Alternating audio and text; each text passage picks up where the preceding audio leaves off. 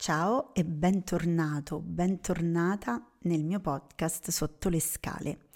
Come ti ho già anticipato nelle, nella newsletter e nei post sui social, ho deciso eh, di dare spazio per un po' di puntate del podcast alle vostre domande, quindi quando potrò sarò presente qui rispondendo a una domanda alla volta a, quella che, a quelle che mi chiederete messaggiando sul mio canale Telegram, di cui vi posto il link per entrare eh, qui sotto nella descrizione del podcast.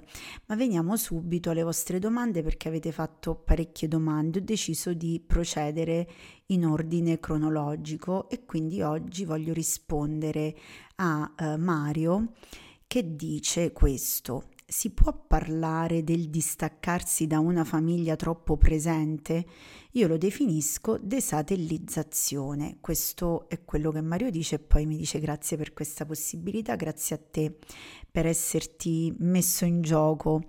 Uh, chiedere significa sempre poi essere disposti ad accogliere la risposta che può mettere un po' in discussione quello che noi pensiamo e uh, in qualche modo chi domanda è aperto alla risposta. Uh, quindi il tema è um, se si può parlare di distacco da una famiglia troppo presente. Io non conosco Mario, ma mi viene eh, già, mi salta all'occhio questo, questa parola che lui usa, desatellizzazione, eh, che significa eh, staccare un satellite, ok? Eh, il satellite è qualcosa che ruota intorno a un pianeta più grande. La Terra è un satellite del Sole, dipende dal Sole per la forza di attrazione, per il calore, si tiene in vita perché c'è il Sole. Il sistema solare funziona in questo modo: i pianeti intorno al sistema solare, tra cui la Terra, esistono proprio in funzione di questo Sole. Allora, già la prima riflessione che possiamo fare, se il tema è quello di figli che si staccano dai genitori, ehm, è questo: ti senti nella relazione con i tuoi genitori più satellite o più pianeta? Perché probabilmente, se siamo dei satelliti, ci pensiamo come dipendenti, in qualche modo non autonomi, proprio come la Terra con il Sole. La Terra non potrebbe mai staccarsi dal Sole, non avrebbe una sua orbita, non avrebbe un'energia luminosa di calore in grado di mantenere la vita sulla Terra. Se ci pensiamo come satelliti della nostra famiglia d'origine, probabilmente perché abbiamo ancora una serie di cose che non ci permettono di vivere l'autonomia. Noi restiamo figli tutta la vita. I nostri genitori ci precedono perché sono nati prima di noi, ed è grazie a loro che noi siamo qui, e grazie al loro amore. A volte questo amore è un amore storto, ma in qualche modo, se siamo vivi e se siamo qui, la loro presenza è stata vitalizzante per noi. Ci hanno portato avanti come hanno saputo fare. Da bambini siamo dei satelliti, senza di loro non possiamo vivere, senza di loro la vita si farebbe davvero complicata. Ma più cresciamo, più questo satellite si fa pianeta e quindi cresce in autonomia. Ora, le cause per cui ci può essere un prolungamento di questo sentirsi satelliti possono essere cause materiali. Viviamo in un mondo in cui non è semplice eh, trovare una stabilità economica e quindi lavorativa. L'età in cui si trova questa stabilità è sempre spostata più avanti. Quindi ci può essere questa fatica, che può essere personale ma anche sociale. E poi c'è una fatica che ha a che fare con la parte affettiva, con un legame che fa fatica a trasformarsi, con una dipendenza da un lato e dall'altro o dall'altro, che in qualche modo tiene il figlio, i figli, vicini, impossibilitati in qualche modo ad allontanarsi. Allora faccio un attimo un'incursione nelle fiabe e invito tutti a pensare a come sono i genitori nelle fiabe. In ogni fiaba, se ci pensate bene, i genitori sono o disfunzionali, cioè non si prendono cura in modo adeguato dei figli. Pensate al padre di Hansel e Gretel che li abbandona nel bosco, oppure abbandonano i figli morendo in anticipo, lasciandoli soli, lasciando loro poco e niente della loro eredità. Pensate al mugnaio che lascia a uno dei tre figli solo un gatto. Bene, quasi tutti, oserei dire tutti i protagonisti delle fiabe sono orfani. Questo significa che perdono in un modo o nell'altro i genitori. Questo è importante riguardo la desatellizzazione di cui parla Mario, perché essere orfani è il presupposto per diventare adulti.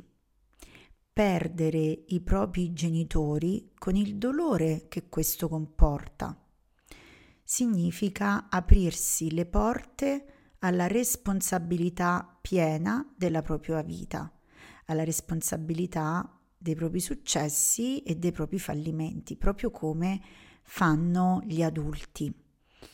Allora, se è questo, se davvero l'orfananza è una condizione essenziale per l'ingresso nella vita adulta, cos'è che ci frena dal vivere questa dim- dimensione di lasciare i genitori? È la paura.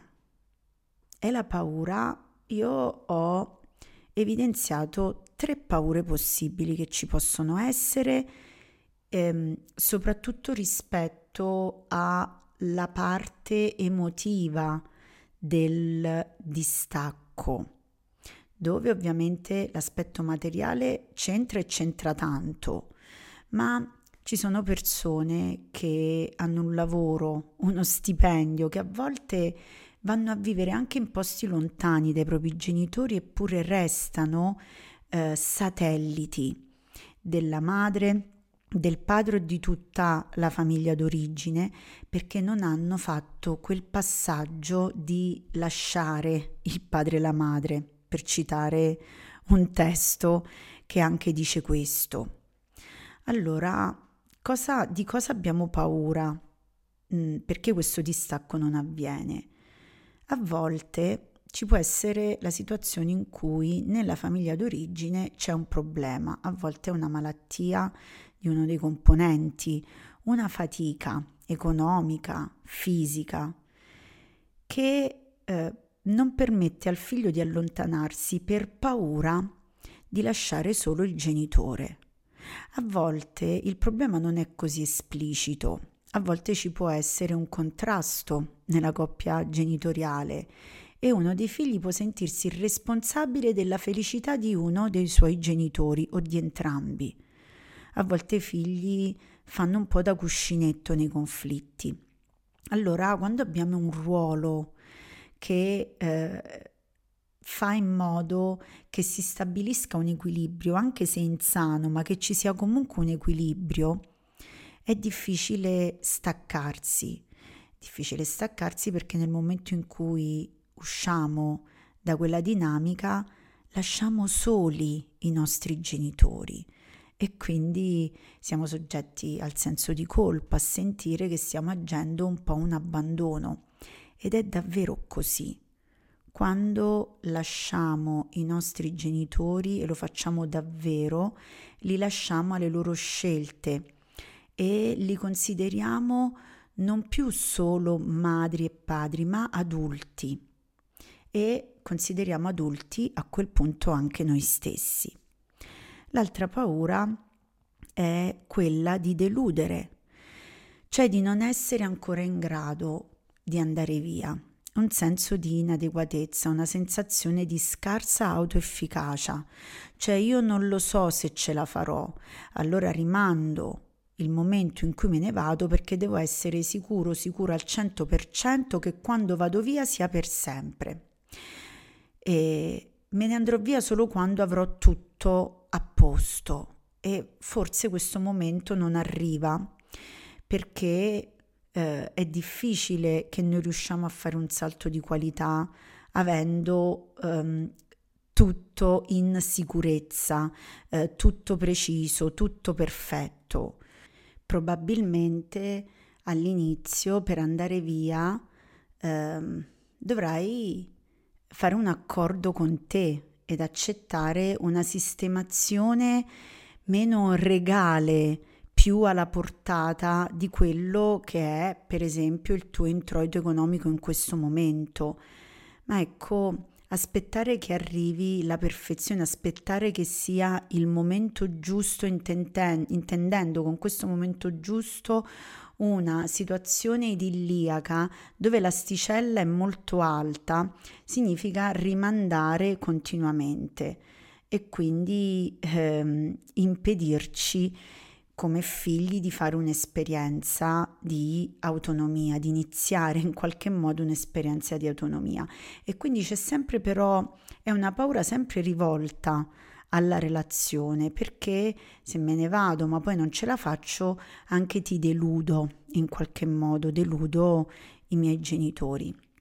E infine eh, l'altra paura, che è quella un po' più controintuitiva probabilmente, e che ho notato spesso ehm, nei percorsi con i miei clienti, nelle sessioni individuali, ed è la paura di essere più felice dei tuoi genitori, che significa che a volte da figli, quando ehm, ci troviamo di fronte alla fioritura della nostra vita, quando abbiamo seminato a lungo e finalmente arriva il tempo del raccolto, a volte non sappiamo dare dignità a quel raccolto, non sappiamo, non sappiamo festeggiare, perché sentiamo che la nostra felicità tradisce un clima familiare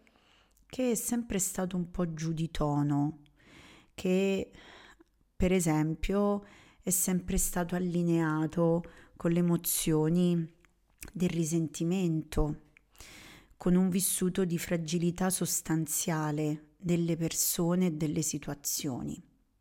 Spesso mi trovo a chiedere ai miei clienti: hai paura di essere più felice di tua madre, di tuo padre?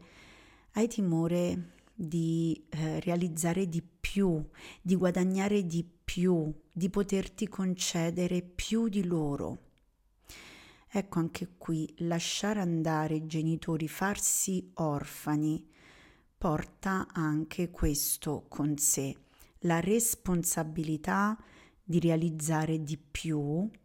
Credo che ogni figlio sia chiamato a questo, non come un confronto che sminuisce il genitore, ma come una vita che si espande.